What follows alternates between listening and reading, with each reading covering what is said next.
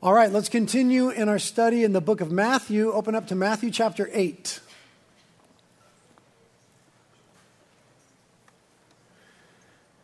Matthew chapter 8. The title of this message is The Other Side. The Other Side. We took a couple weeks off of Matthew, but we're back into it, and we'll finish chapter 8 this morning. So we'll be looking at verses 28 through 34. I'll be reading and preaching from the NIV version this morning.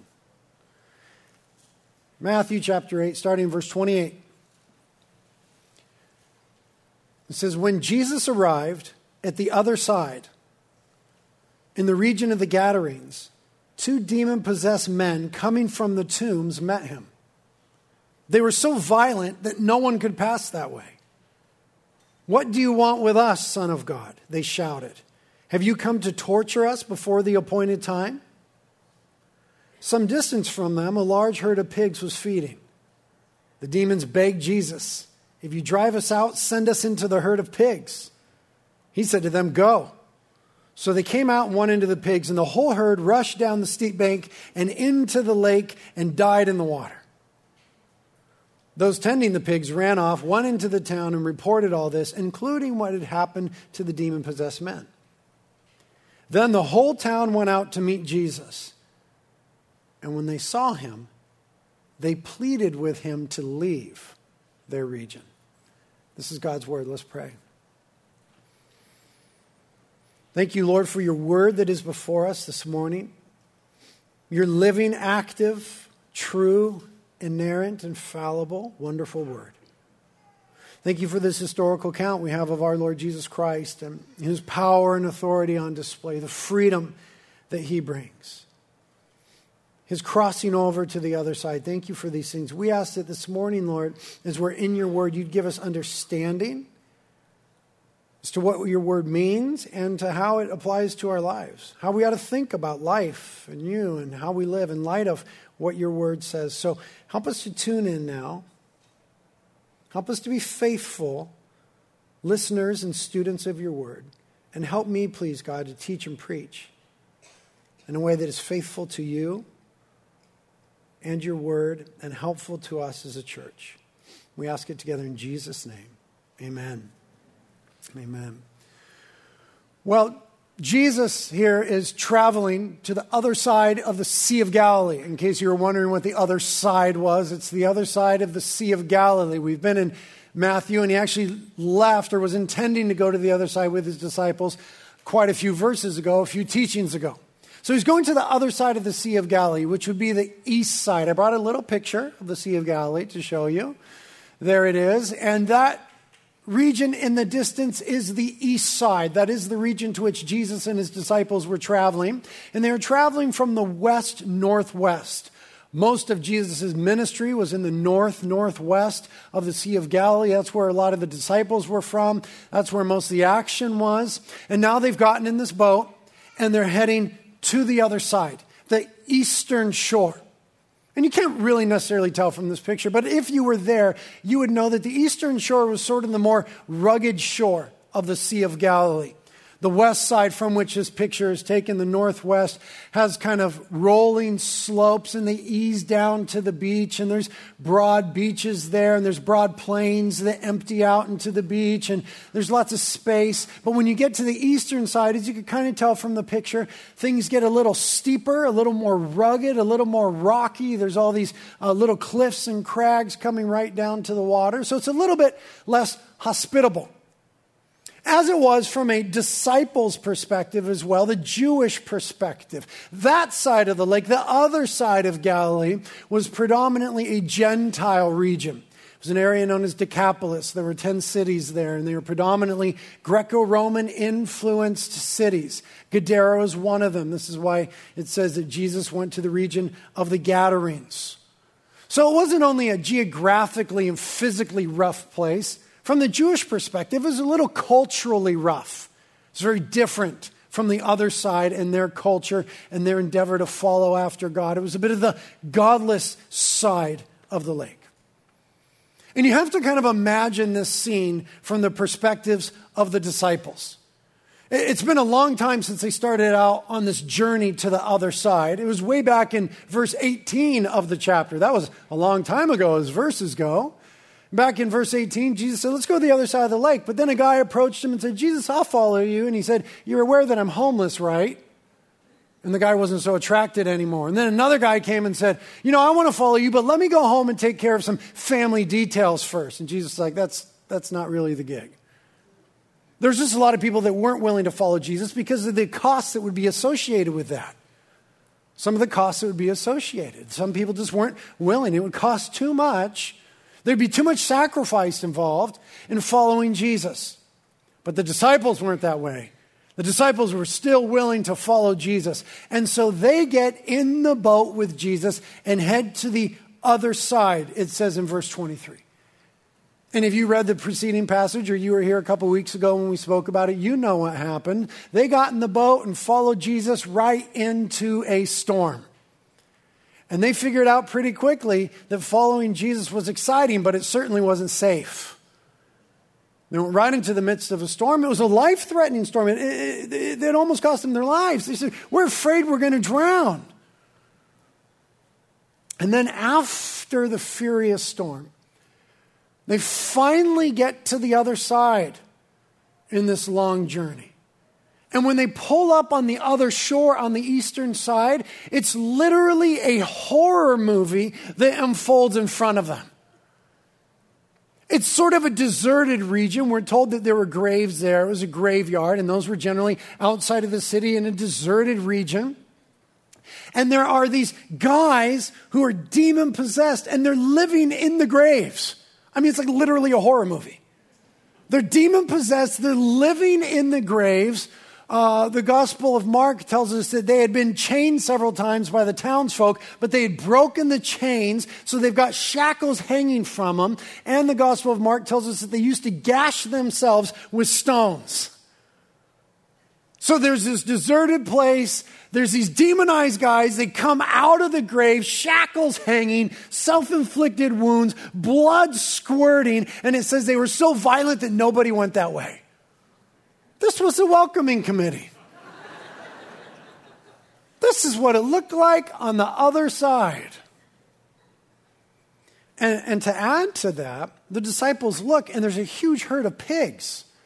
Now, that doesn't mean much to us other than bacon, but to these good Jewish boys, this was not cool. Like, these were good Jewish boys. They'd probably never seen a herd of pigs ever in their lives. Maybe a couple, and it was like, pigs? I mean, it was just the, the big no no in Jewish culture. But now we're told this is a huge herd of pigs. I mean, it would have been like, uh, it would have been like an infestation of snakes or something to us demon guys crawling out of the graves, blood, violence, and pigs on top of it. After the storm. The disciples are tripping. Following Jesus is not safe. All their religious sensibilities are offended. From a Jewish perspective, this was all unclean. I mean, it was a Gentile region, that's already unclean. It was a graveyard, that's unclean. There's demons, that's super unclean. There's pigs, that's unclean. The religious sensibilities are offended, and I guess at this point they're feeling a little bit like, I just want to go home. And then things get even stranger. The demons in the guys start to shout at Jesus. Right? We pick it up again in verse 29. It says that they said, What do you want with us, Son of God? They shouted. Have you come here to torture us before the appointed time? So the demons now, the, uh, the, demons in the guys, these guys with this picture and everything, they start shouting at Jesus. And it's interesting what they say. It's interesting that they knew exactly who Jesus was. They call him the Son of God must have been interesting to the disciples because they had just been wondering who is this Jesus guy?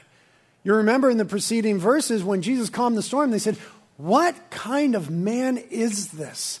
That even the wind and the waves obey them. That was just in verse 27. And now in verse 29, the demons know exactly who he is.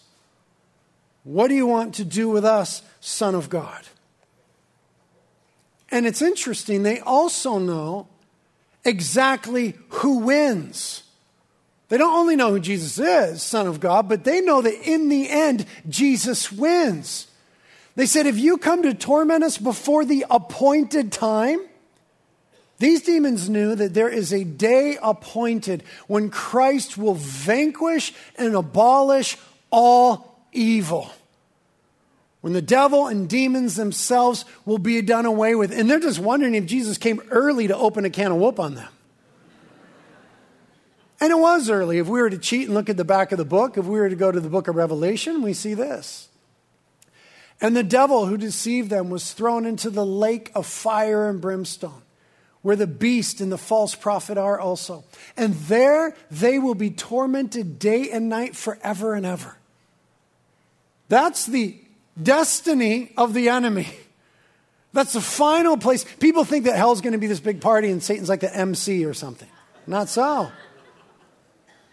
Jesus said in Matthew 25 that he actually prepared hell for Satan and his demons.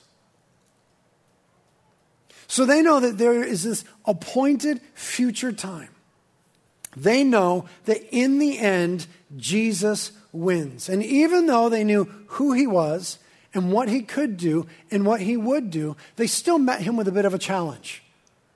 They said to him, What do you want with us? And it wasn't so much a question as it was a rebuff. It's a translation of an old Hebrew idiom that people would say to each other that more or less meant, What business is this of yours? That was the idea of the saying. Like if someone comes up and they start messing with your gig and you're like, Whoa, whoa, whoa, who are you? That was the idea. Like, what, what, do I have to do with you? What does this whole thing have to do with you? Jesus, what business is this of yours, this tormenting that we have of this man and this region that we have locked down? It was a challenge. And it wasn't a challenge of identity. They clearly knew who he was. Nor was it a challenge of authority or power. They clearly know with whom it rested. It was rather a challenge to his presence on the other side. They knew who he was, they knew what he could and would do, but they objected to the presence of Jesus on the other side.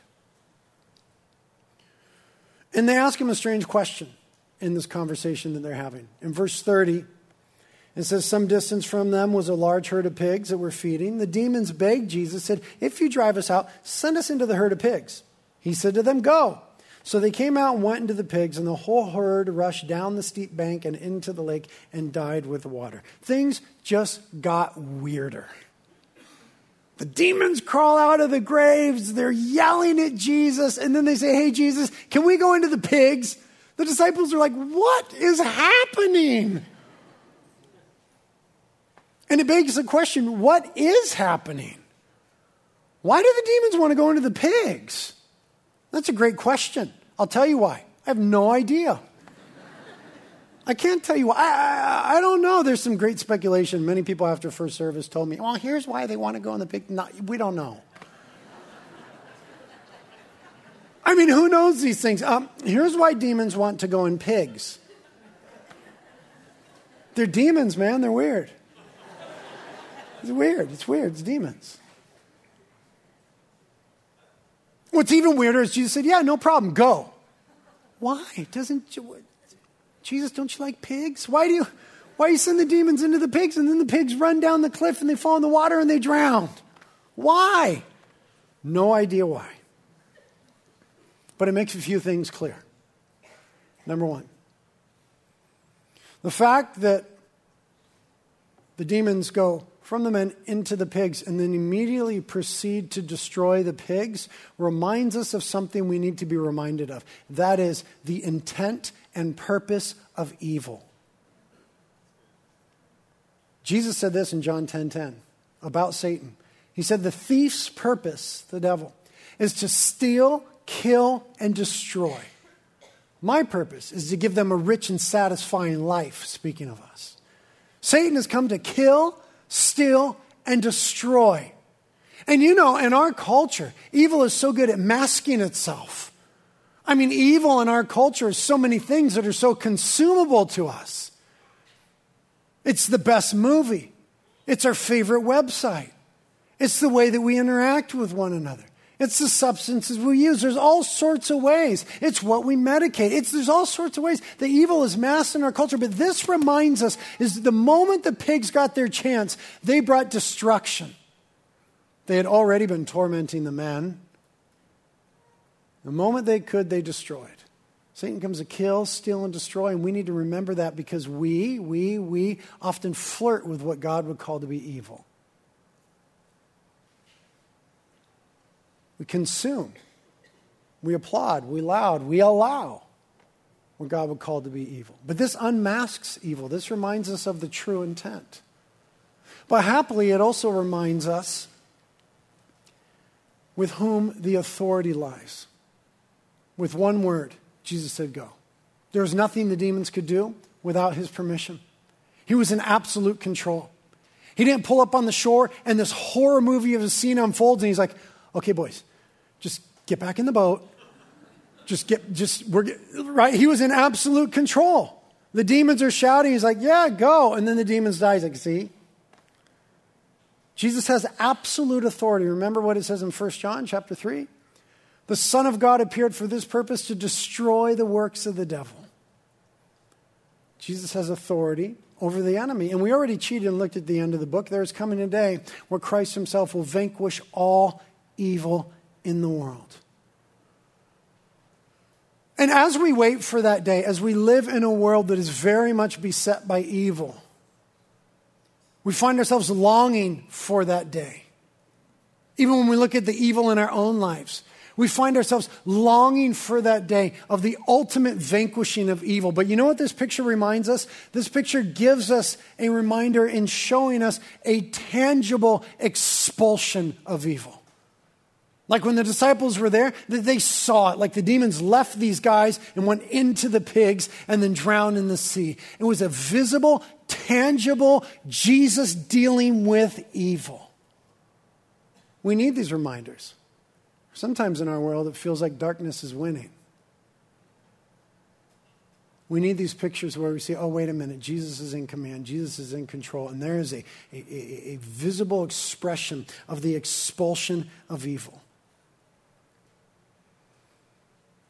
And in the story of the storm that came before the demons and the pigs, and in this story of the demons here, and all of this water around, Matthew is continuing in his purpose, his theme of his letter.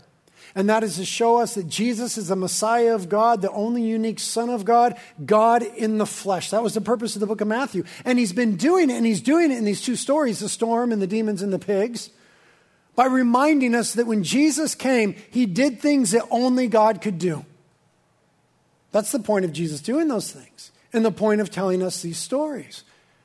And reminding us that there's consonance now here with the ministry of Jesus and what he's doing, and the story of Israel and what God was doing with Israel. And that Christ stealing the furious storm and expelling the destructive demons is all in line with who God is and what God has always done for his people. Remember Psalm 89? Who is like you, Lord God Almighty? There's a rhetorical question. You, Lord, are mighty, and your faithfulness surrounds you. How do we know? Remember this from a couple weeks ago? Because you, God, rule over the surging sea. When its waves mount up, you still them. Pause right there. Remember, we talked about the fact that in ancient Jewish culture and in many ancient cultures, water was a symbol of dark, broody, mysterious, uncontrollable force. Often connected with evil. That's why in the book of Revelation, when the, the Antichrist, the beast arises, he comes out of the sea. It's the symbol of chaos and uncontrollable, unchecked force. And how do we know God is God? Because God is sovereign over even the water. He's the one who separated the waters in the creation account. He's the one who parted the Red Sea in the Exodus account. He's the one who made the waters of the Jordan to stand up when they were coming into the promised land. And Christ is the one who said a word, and the waves stopped, and the wind stopped, and it was completely calm. Matthew's saying, Don't, do, do you see who Jesus is? And then following the story of the demons that comes after the story of the storm. It's just an illustration of the next verse. It goes on to say here in verse 10 You crushed Rahab, which means Egypt there. You crushed Egypt like one of the slain. With your strong arm, you scattered your enemies. Now, how did, in the Exodus story, how did God crush Egypt? Did anybody go to Sunday school? Or read a children's Bible. It's usually the third story in a children's Bible.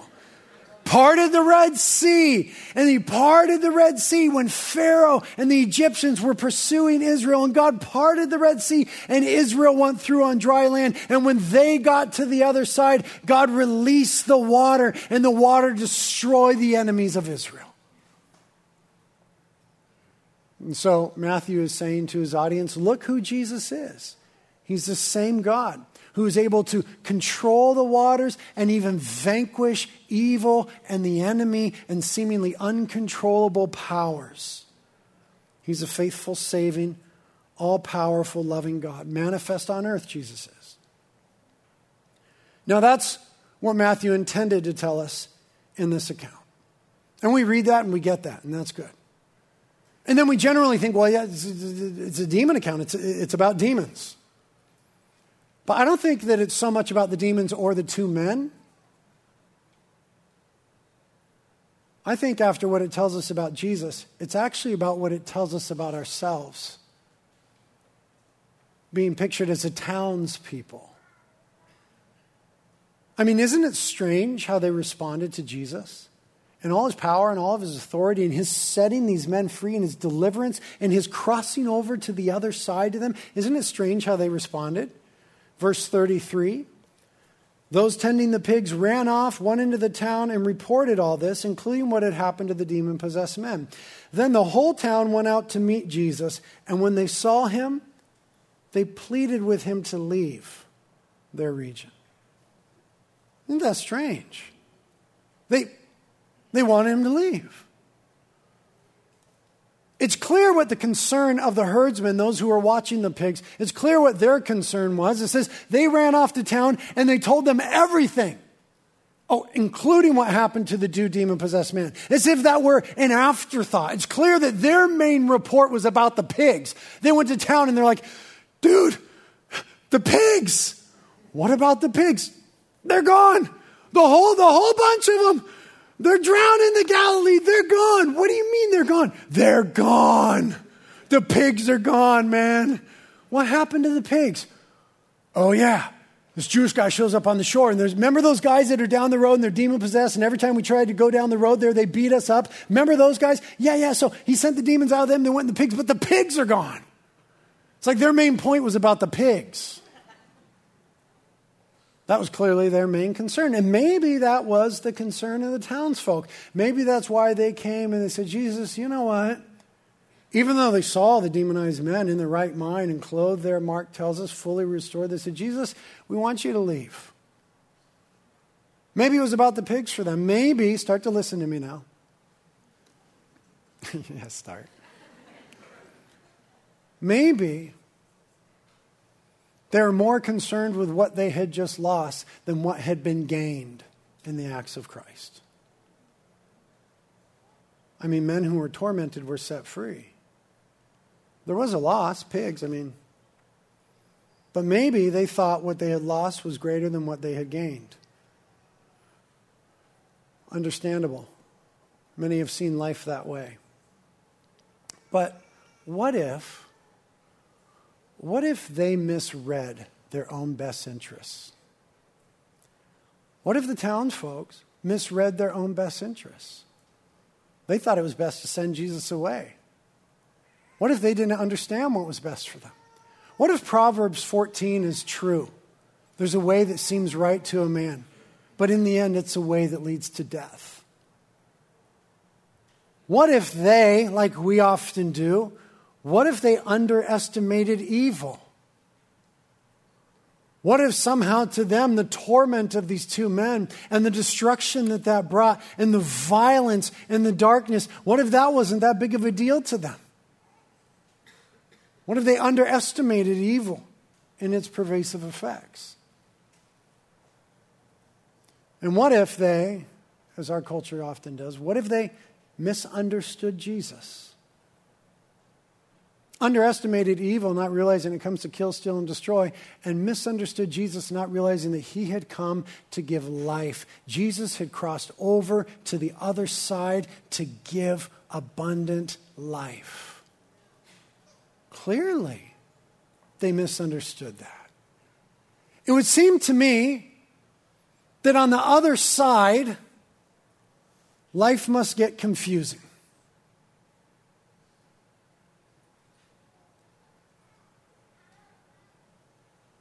And we get that. You know why?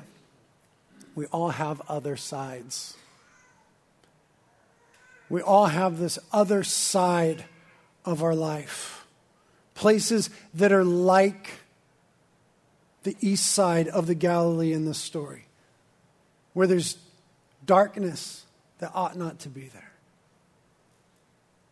Places in our own lives that have the stench of death places where we've allowed evil to go unchecked, places where there are unclean things abounding, spaces of secret violence, where access has been cut off. Well, we all have the other side. And so we know that those places can be conflicting, confusing places. There's a way that seems right to a man, but in the end, it leads to death. And it was to the other side of Galilee that Jesus chose to go. And Jesus always chooses to go to the other side of our lives as well.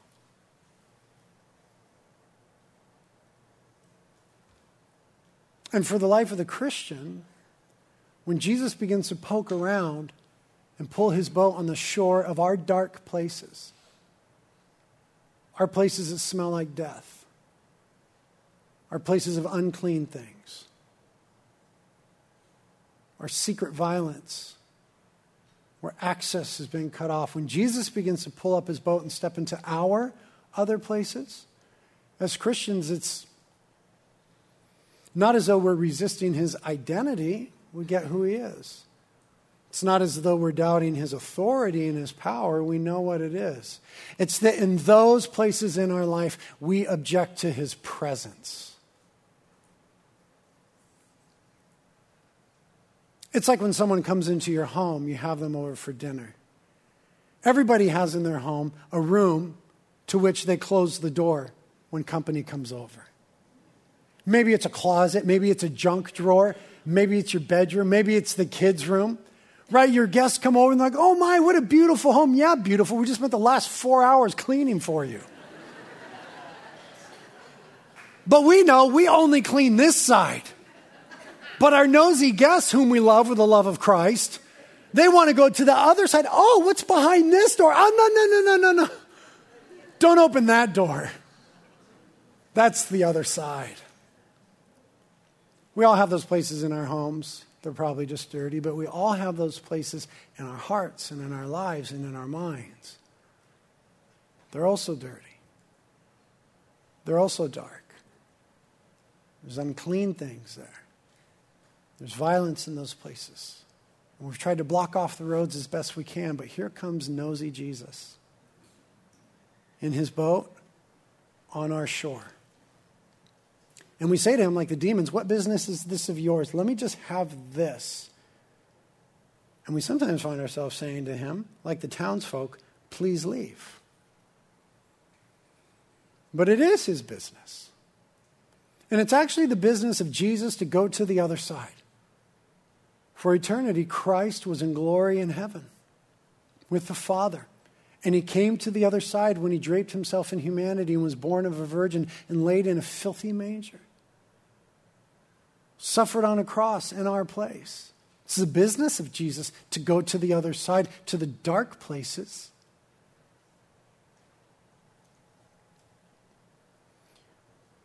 And along with that, we find that the dark and ugly secret shores of our lives become the destination of God's love. I mean, what's happening here is that God really loved the Gadarenes. He certainly loved those two demonized men, but it's more it's about more than them, isn't it? It's really about the townsfolk. He really loved them. He went to their region, their region that was tormented and dark and difficult. And when Jesus got to this dark shore, things got messy. There was some loss. There was some difficulty. What if when Jesus shows up on our dark shores and wants to deal with our unclean things? What if it requires a little mess sometimes? And what if in that we find ourselves worrying more about what we have to give up than what we have to gain? That's the story that preceded the story. There were those who weren't willing to follow. They were more concerned with what they might have to give up than what they had to gain in abundant life.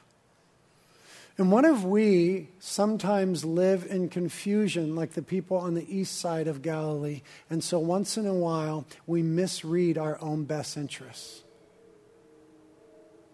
What if what God says is best for us is actually best for us?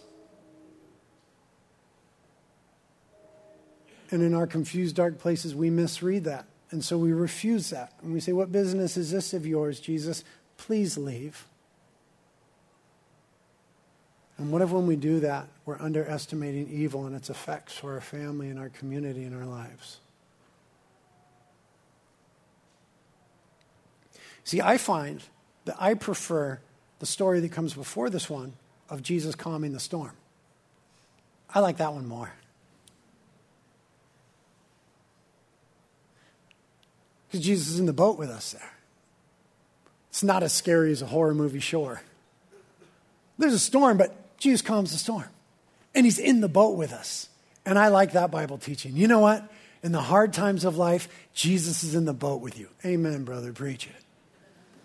And he's in control of all the circumstances. Amen. Jesus is in the boat with us. I love that. But you know what I'm finding from this? If Jesus is in my boat, then eventually he's going to get to the other side. I don't get to say, yeah, Jesus, be in my boat, but don't come to the other side. Why, why would you be in the boat? Unless you're going to the other side. And the hardest part about the story is they begged him to leave, and he left. It says in the next verse, chapter 9, verse 1, and Jesus stepped back into the boat and went back to the other side. The saddest part of the story is they resisted him and he left.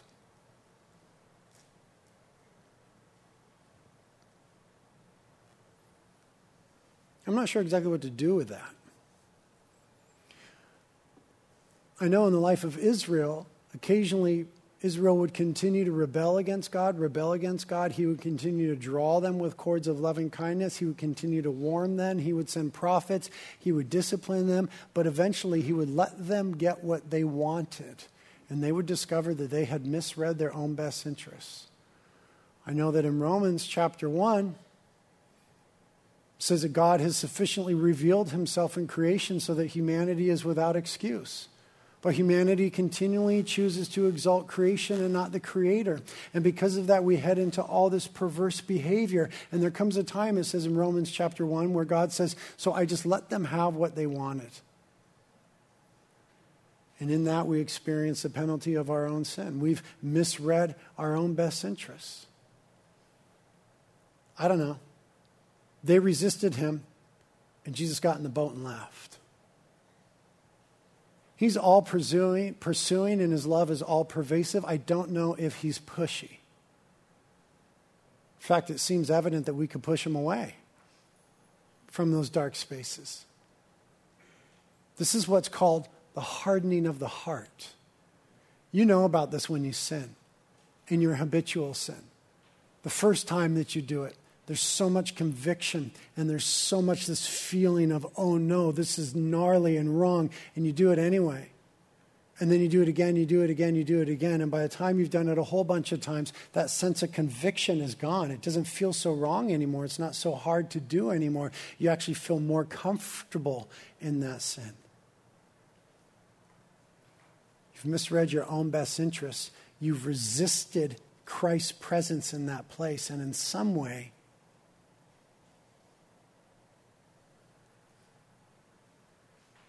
you've got what you wanted. Please leave. Go back to the other side. This is the deceitfulness of sin. Hebrews 3 talked about this. Be careful then, dear brothers and sisters. Make sure that your own hearts are not evil and unbelieving, turning away from the living God. Pause right there. That's a good picture of what happened on the east side of Galilee that day. Turning away from the living God.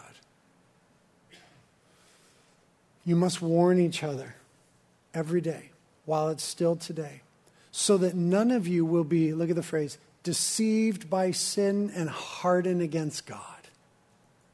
The New American Standard calls it the deceitfulness of sin. Elsewhere in Scripture, it's called the searing of our conscience. It's where we resist the presence of God, where we push Him off of our dark shores, where we cuddle and protect those places of violence and unclean things, and we continue to block the road and cut off the road. And our consciences are seared and our hearts are hardened. And we're left to ourselves in those dark places, but that's not what Christ has for you. He's in the boat going to the other side. He wants to bring great peace and freedom and joy and renewal to the other side. If only they had seen what Christ did and could do and had anticipated what he would do, and they had welcomed him to the other side rather than rejected him from it, how different might their existence have been?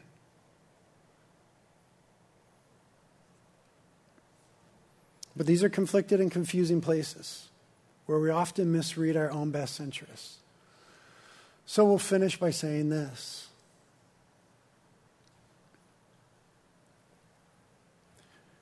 Where are, what are our dark, distant, unclean, violent, stench of death shores where we've been resisting the presence and the love and the work and the conviction and the healing and the freedom of Christ? You know, you have yours in your mind. I have mine in my mind. Aren't you glad we can't read each other's mind? But think of what it would be like if you were to welcome Jesus onto that shore. You know, he wasn't speaking to non believers, he was talking to the church when he said, Behold, I stand at the door and knock. Speaking of our hearts. We have those hard places where they've become like doors that have cut off access. And Christ, in his love, who crosses to the other side to save us, stands and he knocks. And he says, If anyone just opens the door, I'll come in and I'll fellowship with him or her. You know the places, your distant dark shores and your doorways where Christ is knocking. You know what it feels like to say no. We've said no for so long. I know what no to God feels like. Can you imagine what it might look like to say yes to God in that graveyard? To say yes to God in those unclean and violent spaces? What do you think it is that God might want to do in the way of freedom and restoration and forgiveness and restoral? Restoral? It's not a word. Restoration. Thank you. And renewal. We'll finish by reading Ephesians. So I tell you this, and insist on it in the Lord, that you must no longer live as the Gentiles do. That was the other side. That's where the Gentiles were. And their futility of thinking. They, they're darkened in their understanding and separated from the life of God because of the ignorance that is in them due to the hardening of their hearts. There's that phrase. Having lost all sensitivity, there it is. Underestimating evil, being desensitized, having lost all sensitivity, they've given themselves over to sensuality so as to indulge in every kind of impurity, and they are full of greed. That, however, is not the way of life you learned. When you heard about Christ and were taught in Him in accordance with the truth that is in Jesus, you were taught with regard to your former way of life, now we call it the other side, to put off the old self, which is being corrupted by its deceitful desires, to be made new in the attitude of your minds, and to put on the new self, created to be like God in true righteousness and holiness. Put on the new self. You know, the Bible says if anyone has put their faith in Jesus Christ and asked Him for the forgiveness of sins, that they are a new creation. The old things have passed away, all things have become new. Once in a while, we find ourselves with these deep, dark other sides, even in the midst of our newness. And the scriptures would say here don't go back to the old other side. Live into the new who you are in Christ. Put on the new self. That's what it looks like to say yes to Jesus who stands on your dark shore this morning. Put on the new self in accordance with righteousness and in truth. So I want us to think now a little bit. Okay, we're just going to kind of like be silent before the band comes up. It'd be too easy just to start singing and forget about this. I want us to like, I don't know, this sounds kind of creepy, but what if what if you what what if we because we all have our dark spaces in mind what if we just like invited jesus onto that shore? So jesus go ahead. I i've got this really dark violent place.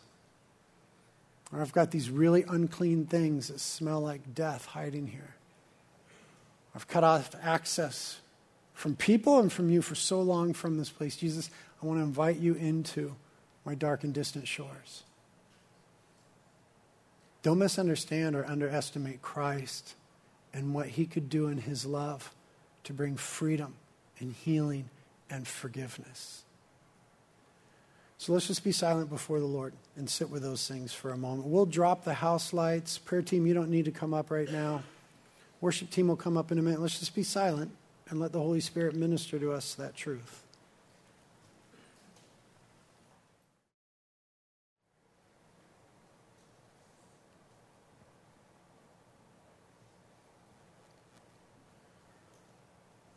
Lord, thank you for your gentleness in our places of violence.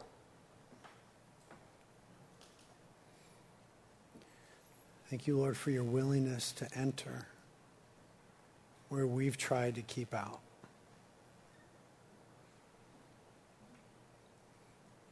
Thank you, Jesus, for being the one who, by your death on the cross, cleanses where we've hidden unclean things. Your word says if we confess our sins, you're faithful and just to forgive us our sins and cleanse us of all unrighteousness. Thank you, Jesus, that you bring new life and the aroma of life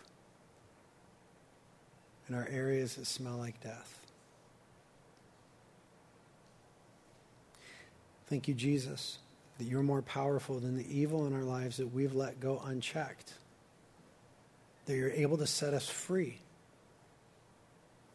and deliver us from evil because yours is the power and the glory and the kingdom. Thank you for loving us enough to bring light to our darkness. Help us in these places, Lord. If you need any help today, there'll be a prayer team up here, here to help you. It's a great day to take communion and remember what Christ did for us on the cross, where he broke the power of the enemy and brought us new life, and where he cleansed us when we were fully unclean. And you could come kneel before this wonderful Savior of ours.